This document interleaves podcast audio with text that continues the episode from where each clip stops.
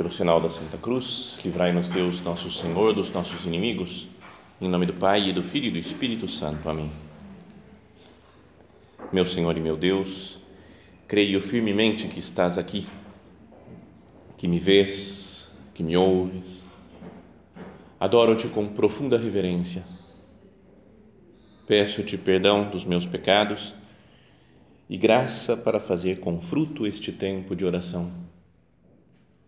Minha Mãe Imaculada, São José, meu Pai e Senhor, meu anjo da guarda, intercedei por mim.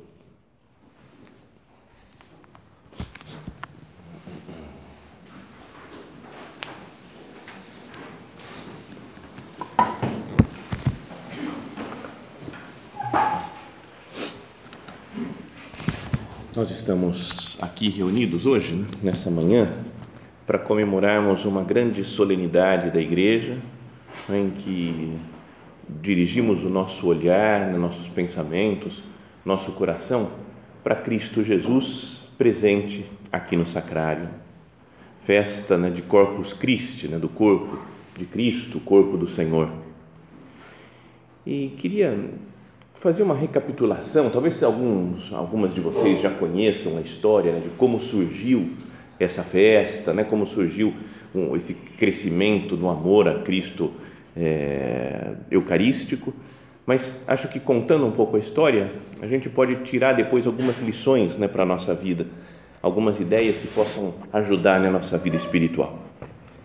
Então a coisa é muito antiga, né? começou lá no começo do século XIII, 1200 e pouquinho, bem no comecinho, né, de, lá de 1200, tinha uma, uma moça que depois foi santa, né, Santa Juliana de Montcornillon, chamava a mulher que morava na Bélgica.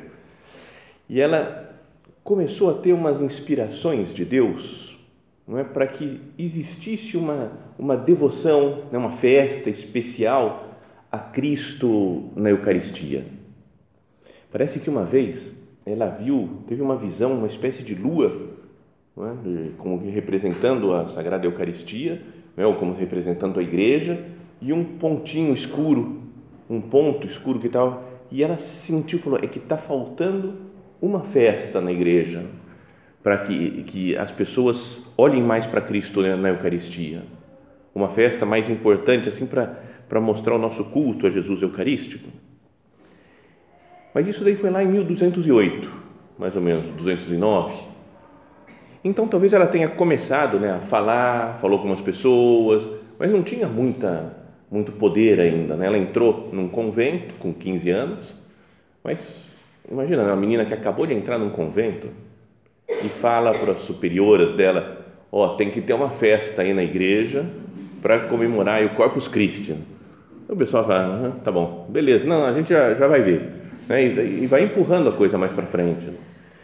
Uma vez parece que apareceu o próprio Jesus apareceu para ela e falou: Eu quero que tenha uma festa, né? dedicada à Eucaristia, a festa de Corpus Christi. E ela continuou falando. Aí passaram alguns anos, né? uns 12, 15 anos, e em 1222 ela foi nomeada superiora do convento. Aí já tinha mais moral. Né?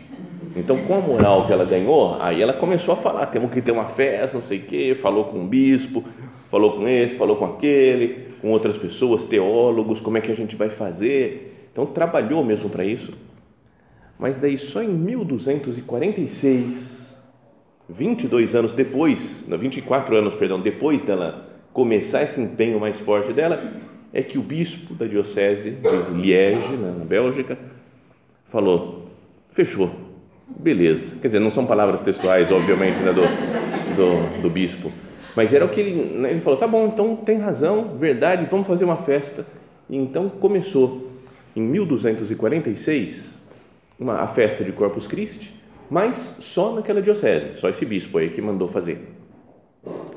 Aí o tempo passou, passaram alguns anos, e parece que Jesus queria que fosse uma festa da igreja, do mundo inteiro, e todo mundo venerasse, né, amasse, né, tivesse diante de Jesus é, presente realmente na Eucaristia. Era uma época que tinha até um, um, um, herege lá, né, que se chamava Berengário de Tours, que ele, ele falava mal da, da Eucaristia, falava que não é que, a, que a comunhão é só um símbolo, que não é mesmo Jesus de verdade, né? real, realmente presente na Eucaristia, mas é um símbolo, uma lembrança só de que Jesus está presente. Então, parece que por isso o próprio Jesus falou: vamos, vou mostrar que sou eu que estou aí. Então, começou incentivando essa santa para fazer a, a, a festa, né? animar, fazer a festa de Corpus Christi mas depois ele fez um outro sinal milagroso, um pouco mais para frente. Em 1263, tinha um padre lá na, na República Tcheca, né? não existia ainda a República Tcheca como agora, mas era na cidade de Praga, e ele começou a ter muitas dúvidas de fé, de se Jesus estava realmente ou não na Eucaristia então ele começou a rezar, pedir luz para Deus, mas estava, sabe, foi acabando a fé dele. Falou, acho que é mentira, não, não pode ser, não é, é muito grandioso isso. Num pedaço de pão, está o próprio Deus inteiro, ser Deus. É muito, muito complexo esse negócio. Então começou a ficar com uma dúvida, com dúvidas de fé, e falou: Eu vou fazer uma peregrinação para Roma para que aumente a minha fé. Então ele foi, saiu lá de, de Praga e foi indo, foi indo, foi indo, rezando, não sei o quê. Chegou em Roma e teve uma conversão. Deus deu uma graça mesmo para ele. E aí ele começou a falar: é verdade, Jesus está realmente presente na Eucaristia. Ficou feliz, falou: vou voltar para casa. E aí foi indo para Praga, mas logo depois que ele saiu de Roma, ele parou numa cidade que se chama Bolsena, lá na Itália, né, perto de Roma e foi celebrar a missa e tchuf, veio de novo a dúvida. Então, será que é mesmo Jesus ou não é que está aqui? Voltou, voltou outra vez, é uma tentação, acho que ele estava passando, sofrendo. E então, no momento da celebração da missa, não sei exatamente em que ponto, alguns falam que foi durante a consagração, outros lugares falam que foi na hora, um pouco antes da comunhão, sabe quando o padre parte a hóstia? É? Então, num desses momentos, começaram a cair gotas de sangue da hóstia. E então foi caindo, ele ficou desesperado. Né? Ele falou: O que é isso, meu Deus? Imagina a sensação. Eu, eu penso, se acontecesse comigo isso, ia, ficar, ia dar um frio na barriga. Né? O que, que eu estou fazendo? Né? O que, que eu fiz de errado? Que... É? Mas daí o corporal, sabe aquele pano que coloca lá em, né, em cima do altar para e é onde celebra mesmo, onde se consagra né, a Eucaristia, ficou tudo manchado de sangue. E então ele pegou, parece que ele embrulhou a hóstia, colocou a hóstia, dobrou o pano, saiu, foi levar embora para a sacristia. Ele deve ter ficado meio doido, né, o homem lá, o Pedro de Praga, né, chamava o padre, ou Peter, Pietro, alguma coisa assim, Pedro em, em praguês, né, em tcheco, né, não sei como é que fala. Bom, mas daí então ele com aquela coisa ele foi andando e algumas gotas caíram também nesse caminho que ele fez até a sacristia e mancharam umas pedras né, lá da, dessa igreja de Bolsena. E então, daí ele falou: o que, que eu vou fazer? Eu tenho que fazer alguma coisa. E resolveu ir para uma cidade ali do lado, que é Orvieto, porque o Papa estava morando lá, o Papa Urbano IV. Então, é até, são coisas diferentes assim da história da igreja. Né? Dizem que para escolher esse Papa, né, Urbano IV, tinham acho que umas oito ou dez pessoas só, oito ou dez cardeais. Agora são 120 né, que escolhem o Papa. Antes era só um grupinho, mas daí eles começaram, né, em março já, não, em maio, discutir quem vai ser o Papa, tentar votar, não dava certo, brigavam, um não podia ir lá conversar, não sei o quê. Maio, junho, julho, foi passando o tempo tudo sem Papa. E aí em agosto, dois deles, que eram os mais importantes, falaram: acabou, vamos decidir nós dois quem vai ser o Papa. E os dois se reuniram e escolheram esse daí que foi Urbano IV.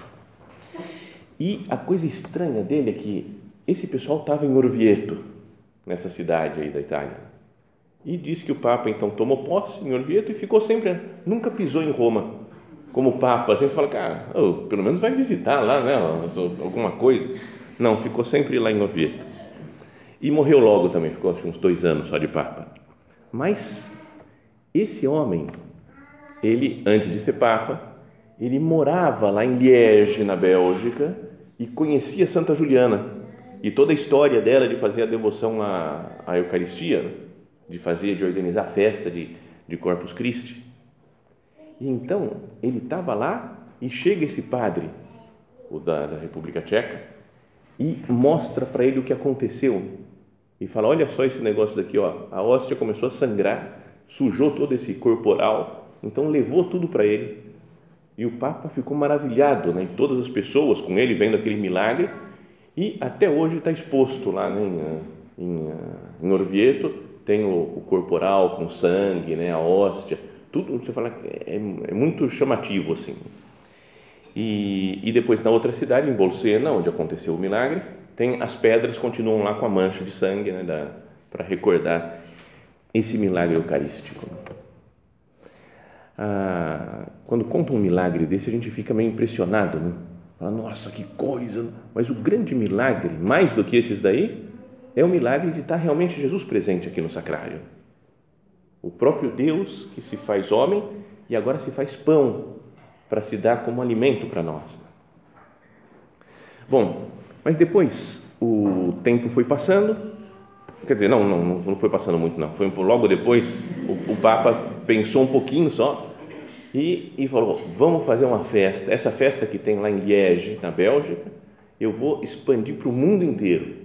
Então, a partir daí, no ano 1264, aí foi para todo mundo, ficava obrigado aí a, a, a festejar o corpo de Cristo passou a ser um dia né, de preceito, um dia de, de ir à missa. E os textos da missa, as orações, sabe, que faz na missa, e as orações que tem no, na liturgia das horas também, que a gente pode ler, né, que os padres leem, os religiosos leem, fazem oração com isso. É, ele pediu que um outro cara que estava morando em Orvieto também fizesse as orações. Falou: compõe aí umas orações para a festa de Corpus Christi. Esse cara, que estava morando lá uns dias em Orvieto, era São Tomás de Aquino. Então coincidiu tudo certo, né? não é? Jesus queria que fosse esse negócio, daí falou: pô, tá só lá a festa de Corpus Christi, só lá na Bélgica. Vamos resolver o negócio. Faz um milagre no lugar que está o Papa e o São Tomás de Aquino. Então, ó, aí já agora vocês resolvam, né? Então, o São Tomás fez uns textos lindos nas né? orações, nas né? coisas maravilhosas de devoção, de amor a Jesus Eucarístico. Conta uma história também, mas eu não sei se é real isso daí, talvez seja falso, mas é legal a história, então eu vou contar. Mas que nessa daí do Papa pedir para o São Tomás escrever, não era, o São Tomás de Aquino não tinha moral que tem hoje, né? ele era um, era um padre vivo lá, super bom, grande professor, estudioso, muito inteligente, mas tinha outro cara também que era bom, que era São Boaventura, então, parece que o Papa pediu para os dois escreverem. Cada um escrevia o seu texto e depois ele ia escolher qual que era o melhor para a festa. E que os dois se apresentaram diante do Papa, isso que eu não sei se é real. Se apresentaram com seus textos e aí ele falou, vai Tomás, lê aí o seu texto, o que, que você fez? Aí ele começou a ler e o São Boaventura foi olhando, pegou o papel dele, rasgou, falou, chega, não precisa nem ouvir o meu, esse daí é o texto. Então ele mesmo já escolheu para o Papa, né? Falar, não, o meu não chega aos pés do que fez o, o Tomás de Aquino. Bom, verdade ou mentira essa história final aí, mas a ideia é que mostra que Jesus estava disposto né, a fazer uma, uma festa para que as pessoas ganhassem consciência da grandeza que é ele estar presente na Eucaristia, de Deus viver conosco aqui no pão, na hóstia consagrada, no seu no vinho, no seu sangue. Bom, mas pensei em considerar dessa história três coisas para a nossa vida espiritual. A primeira é, é o tempo que demorou, né? Desde a primeira vez que a Santa Juliana lá viu né, a, a, aquela imagem da lua né, com uma mancha lá que estava faltando uma festa e que Jesus falou para ela, né, para começar a festa que foi lá para 1208, até o dia que o Papa tornou oficial a festa de Corpus Christi para a igreja inteira, passaram muitos anos, né? quase 60 anos. Então, isso não faz pensar um pouco né, que também na nossa vida a vontade de Deus demora para se cumprir? Jesus, perdão pelas vezes que eu vejo que você está me pedindo alguma coisa, que eu cresça nisso, que eu melhore naquilo, que eu vença esse defeito, e eu fico demorando, fico enrolando. A, a Santa Juliana foi santa, né? não é que ela ficou enrolando, ela não tinha muito poder, não tinha força, e depois, quando tentou, então tem, mas todos os outros da igreja, o bispo que ouviu, que demora, que não sei o que. Quantas demoras tem na nossa vida também para se realizar a vontade de Deus? Não? Né? Nossa Senhora, por exemplo, quando já aparece Jesus, aparece o anjo para ela e fala que ela vai ser a mãe do Messias, ela na hora fala: Eis aqui a serva do Senhor. E o Verbo se fez carne. Na hora. Então, então é, é seria bom se a gente tivesse também essa disponibilidade né, para fazer, para realizar os desejos de Deus. O desejo de Deus para nós é a santidade. Né? Ele quer que a gente seja santo, que cada um de nós seja santo. E não é verdade que a gente demora um tempão. A pessoa fala, vou ser santo já, agora. Você fala, mas está difícil, né? tanta coisa que eu tenho que fazer. Não é? Então a gente vai deixando para depois, às vezes, as conversões que, que Cristo nos pede. Mas ele tem paciência, tanto que ele esperou 60 anos mais ou menos, até que ficasse oficial em toda a igreja essa festa de para comemorar o seu corpo e o seu sangue. Isso me fez lembrar também de outras demoras de pessoas santas. Não é que quem demora para fazer a vontade de Deus, ah, é um desgraçado, perdido, herege. Não é mesmo nós que procuramos a santidade, a gente demora, né, para fazer a vontade de Deus, até às vezes mal aconselhados por uma pessoa ou por outra. Então, por exemplo, sabem a história da, da irmã Lúcia? O que é mais conhecido dela é que foi que apareceu Nossa Senhora para ela né, em Fátima e falou várias coisas, né, mostrou o inferno, falou aqueles segredos lá de Fátima, tudo que é um, um assunto super interessante, importante para a história da igreja. Mas também Nossa Senhora pediu para a irmã Lúcia para estender a devoção dos cinco primeiros sábados do mês. Nessa devoção, pede que no, no, no primeiro sábado de cada mês, durante cinco meses, a pessoa se confesse é? receba a comunhão, reze o rosário e dedique pelo menos uns 15 minutos de oração para desagravar o coração imaculado de Maria pelos pecados que cometem continuamente né? contra Maria, contra Jesus. E então Nossa Senhora falou que ia, falou, divulga esse negócio, a devoção dos cinco primeiros sábados, e eu vou proteger na hora da morte a pessoa que fizer isso. Vou levar para o céu, me deu como que umas garantias assim para ela. Então, aí a história conta que a irmã Lúcia, depois ela, quando entrou num convento, ela foi para a Espanha, uma época, ficou morando lá na Espanha, e contou para a superiora lá né, as aparições que ela tinha. Às vezes teve de Nossa Senhora antes, em Fátima, e algumas vezes que também durante o convento lá, Maria aparecia para ela. E falou isso, a Nossa Senhora me mandou divulgar essa devoção dos cinco primeiros sábados. Aí falou para o confessor dela também. E falou para escreveu para o confessor dela que ela tinha em Portugal. E fala que todos aconselharam que ela fosse prudente e esperasse que as aparições acontecessem novamente. Mas espera aí, vamos ver se é de Deus mesmo. Se for, ela vai aparecer outra vez. Me dá um certo arrepio, porque talvez eu desse o mesmo conselho né, para a irmã Lúcia. Se ela vem e fala, ó, apareceu Nossa Senhora, falou que tem que divulgar uma devoção nova aí na igreja, né, dos cinco primeiros sábados, que ela vai proteger. Fala, pera, cara, será que foi Nossa Senhora? Dá uma dúvida, fala, pera aí, não sei, vamos ver. Nossa Senhora vai te falar com mais clareza. Você tem certeza que foi assim? Né? A gente às vezes é muito prudente, muito prudente no mau sentido, né? De ficar com medo das coisas, medo de arriscar, medo de falar, falar vai que eu faço alguma besteira.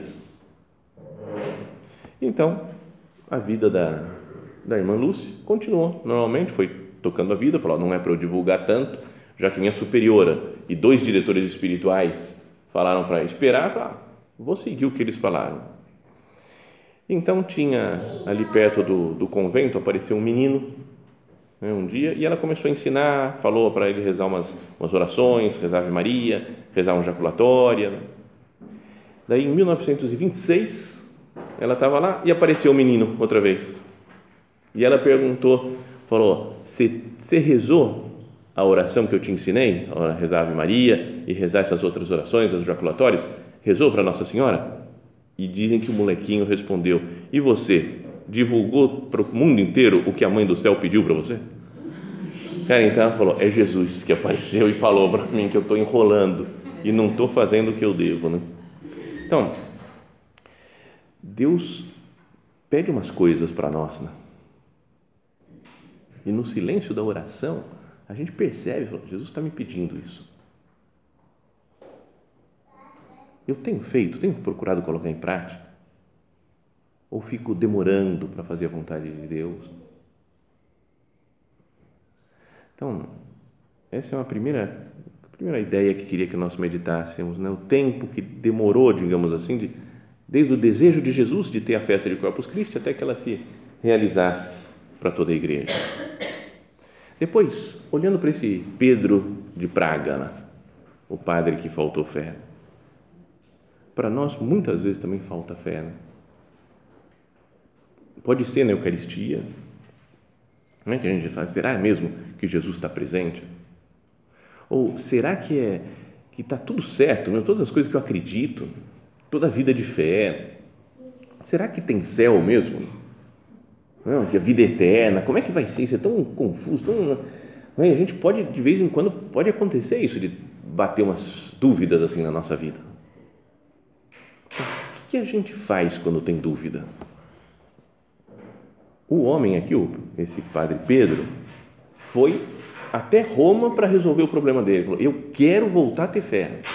Então andou, não é uma viagem simples, como imagina, no ano 1200 e pouco, que devia ser, sei lá, a pé, ou com um cavalo, ou com um burro, sei lá como é que fazia, mas muitos dias viajando, porque ele falou: Quero estar em Roma para resolver meu problema de fé.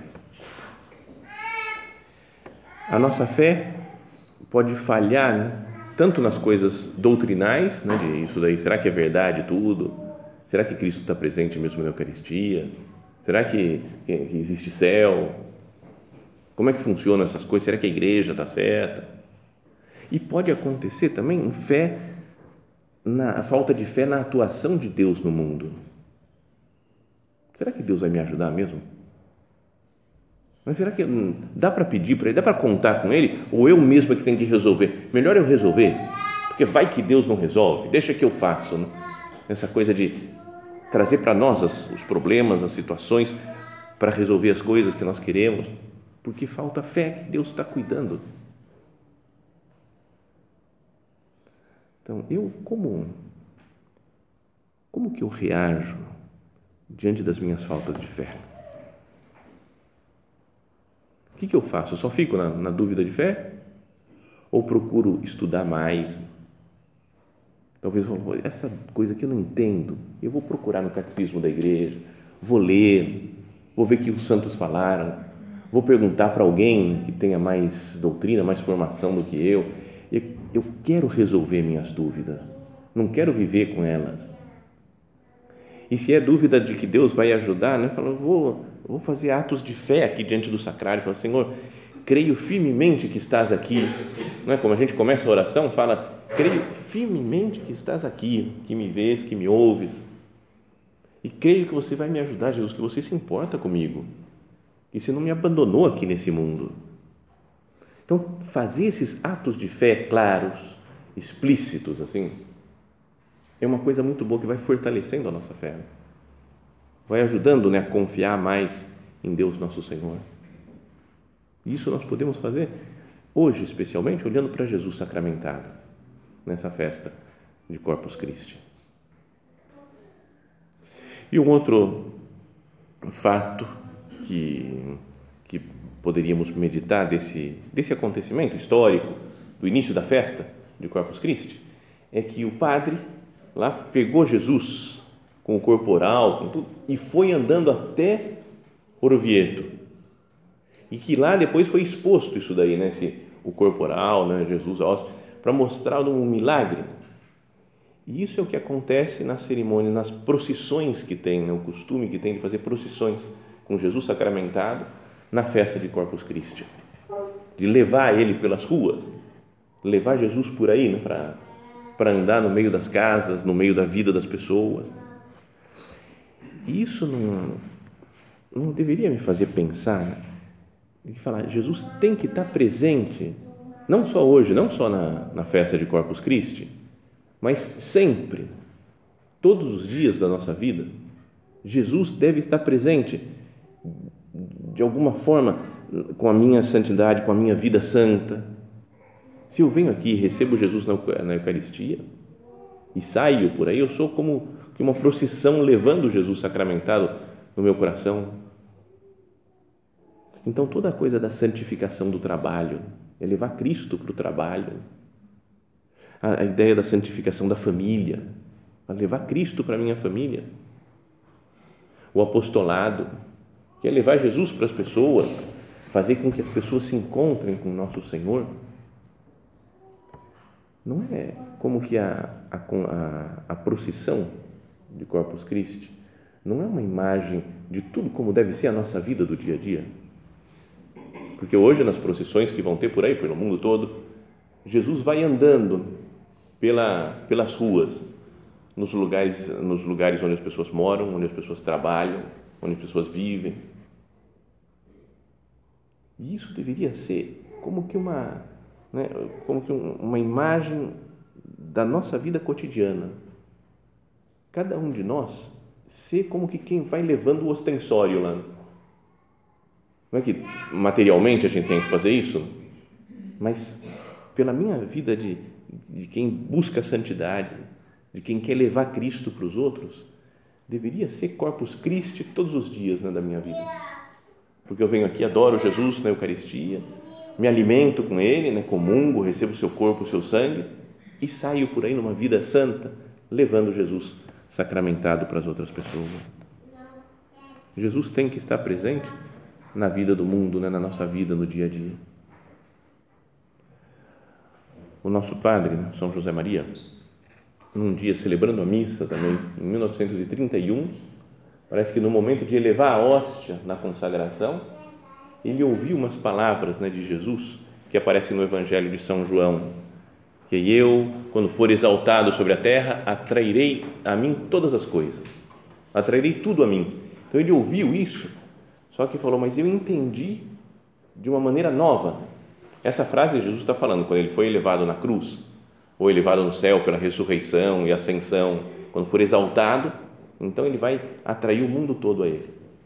Mas o nosso Padre entendeu no sentido de quando Jesus for elevado né, nas, nas situações normais da nossa vida, né, no dia a dia, no trabalho, então sim ele vai atrair a ele todas as, as, as pessoas, todas as coisas. Foi a luz que teve São José Maria. Então, procuremos agora né, nos preparar para a Santa Missa, que nós vamos ter agora, pedindo ao Senhor né, que, que nós tenhamos um amor enorme à Eucaristia, um agradecimento eterno a Jesus que fica conosco, né, que não nos abandona, mas fica na hóstia Santíssima para nos acompanhar. Que nós queramos recebê-lo cada dia com mais amor, né, com mais profundidade e queremos levar ele, como nas procissões se faz, de levar Jesus pela cidade, que nós levemos né, com nossa luta por viver uma vida santa, uma vida de amor, uma vida de devoção eucarística, que nós levemos Jesus para todas as pessoas que convivem conosco. A primeira procissão, podíamos dizer que foi a que fez Nossa Senhora indo até a casa de Santa Isabel né, para visitá-la Estava Jesus dentro dela e ela foi levar Jesus para, sua prima. E nós também, né, apoiados em Nossa Senhora, imitando o exemplo de Maria, tenhamos Jesus dentro de nós e o levemos para as outras pessoas.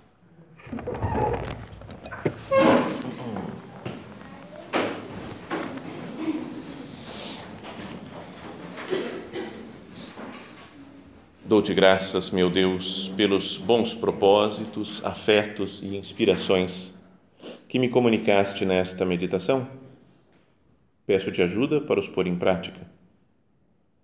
Minha Mãe Imaculada, São José, meu Pai e Senhor, meu anjo da guarda, intercedei por mim.